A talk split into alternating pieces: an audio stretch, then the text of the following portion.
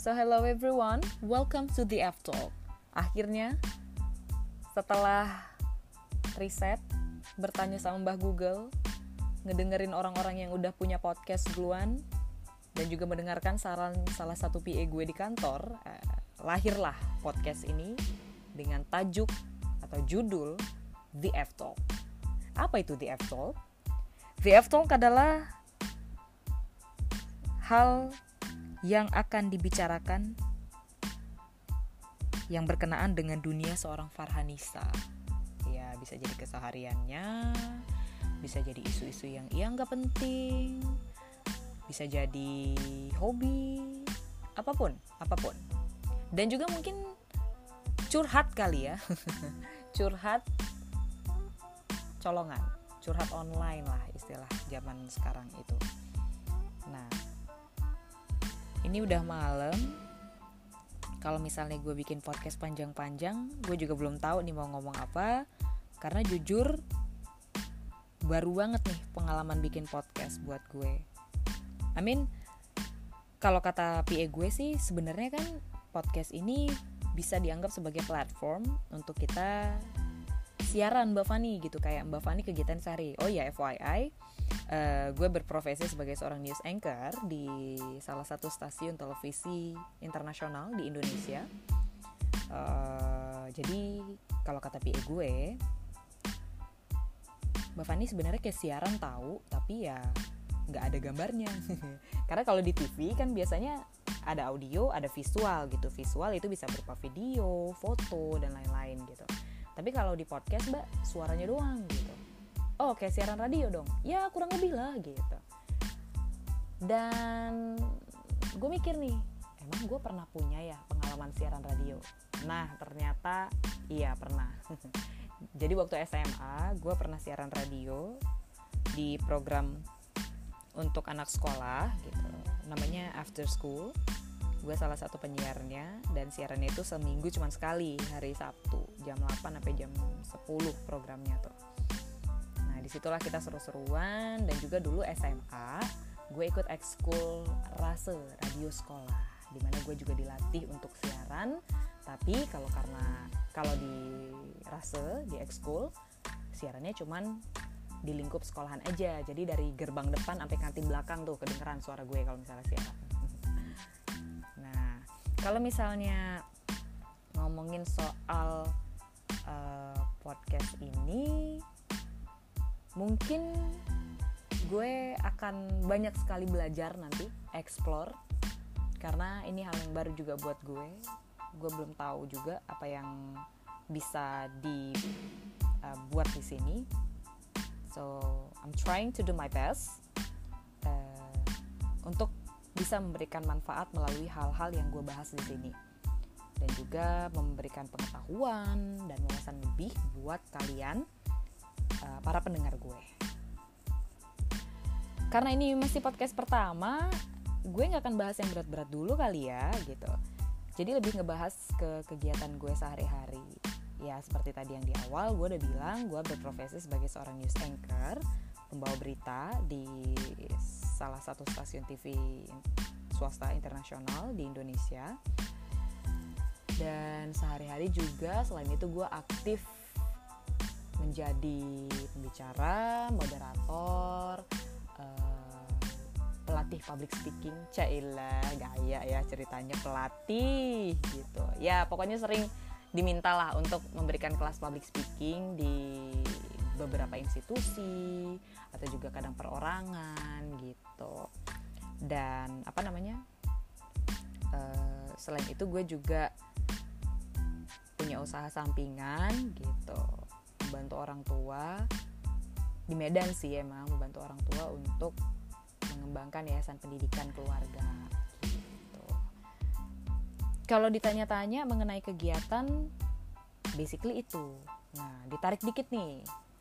Dulu sekolah di mana sih kak? Gitu.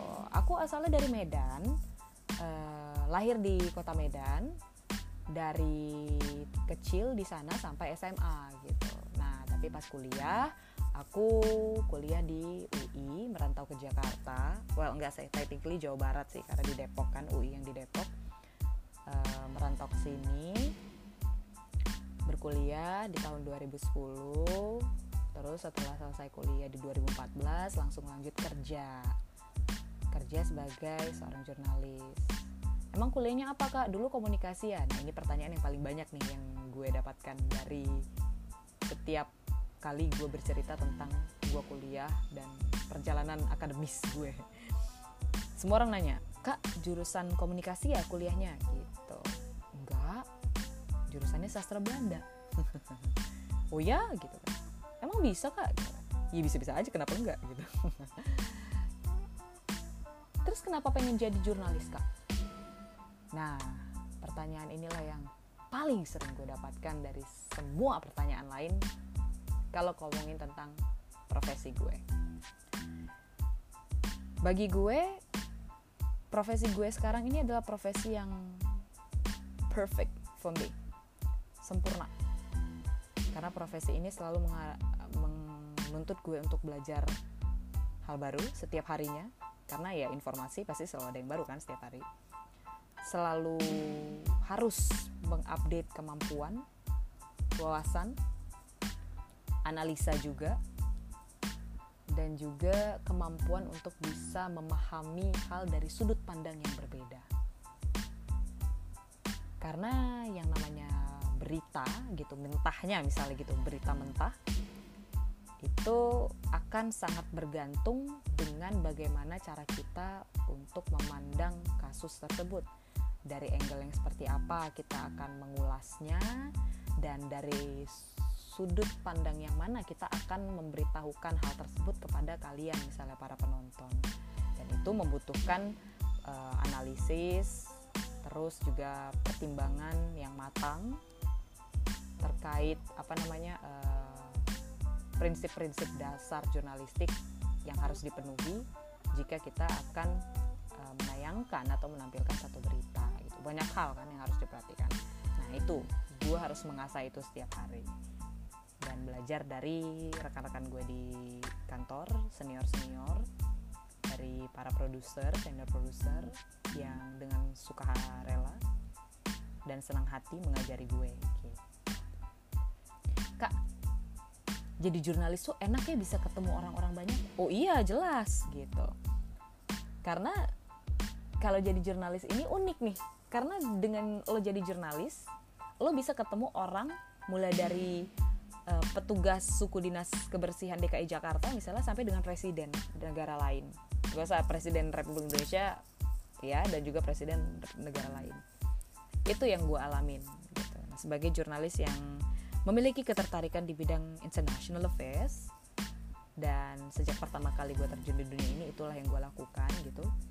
Uh, eh, gue mengalami hal tersebut dan itu berpengaruh banyak sekali sama kehidupan gue dan juga cara pandang dan pola pikir gue dalam menyikapi hal-hal yang terjadi di sekitar gue. Bikin addict kalau istilah orang tuh. Addictive yes but in a good way. Karena siapa sih yang gak seneng kalau pengetahuannya bertambah? Ya nggak sih? Zaman sekarang apalagi kita nggak kita sih gue ya. Gue uh, perempuan gitu. Perempuan yang sangat senang kalau gue memiliki pengetahuan yang luas karena apa itu nanti yang bisa gue turunkan ke teman-teman gue ke lingkungan gue dan gue harapkan bisa menjadi manfaat juga buat mereka gitu. Jadi makanya gue masih senang sekali dengan profesi gue yang sekarang dan kalau memang diizinkan waktu dan kesehatan dan umur yang panjang gue akan terus berkarya di bidang gue yang sekarang terus kak Fani selain kerja kegiatannya ngapain hobinya apa banyak banyak banget gitu uh, aku suka menjadi atau menaruh perhatian lebih di isu-isu youth empowerment dan juga women empowerment. Aku senang ngelihat perempuan berdaya, berjaya. Aku senang ngelihat anak muda uh, berkarya dan aku senang melihat anak muda yang saling membantu untuk bisa menjadi versi terbaik dari dirinya. Aku senang banget terlibat di social project. Ada beberapa yang akan dan sedang aku kerjakan. Tunggu aja nanti kalau misalnya udah ada di instagramku farhanisasm itu biasanya platform tempat aku mengumumkan segala hal yang aku kerjakan. Gitu. Udah malam udah 10 menit daripada bosen ngedengerin gue cuawaan jadi mending kita sudahin dulu aja tapi nanti kita akan bahas hal-hal yang lebih berbobot ya jauh lebih berbobot dari dialog yang gue lakukan malam ini. Oke, okay. I'll see you later on my next podcast. Sampai ketemu. Bye.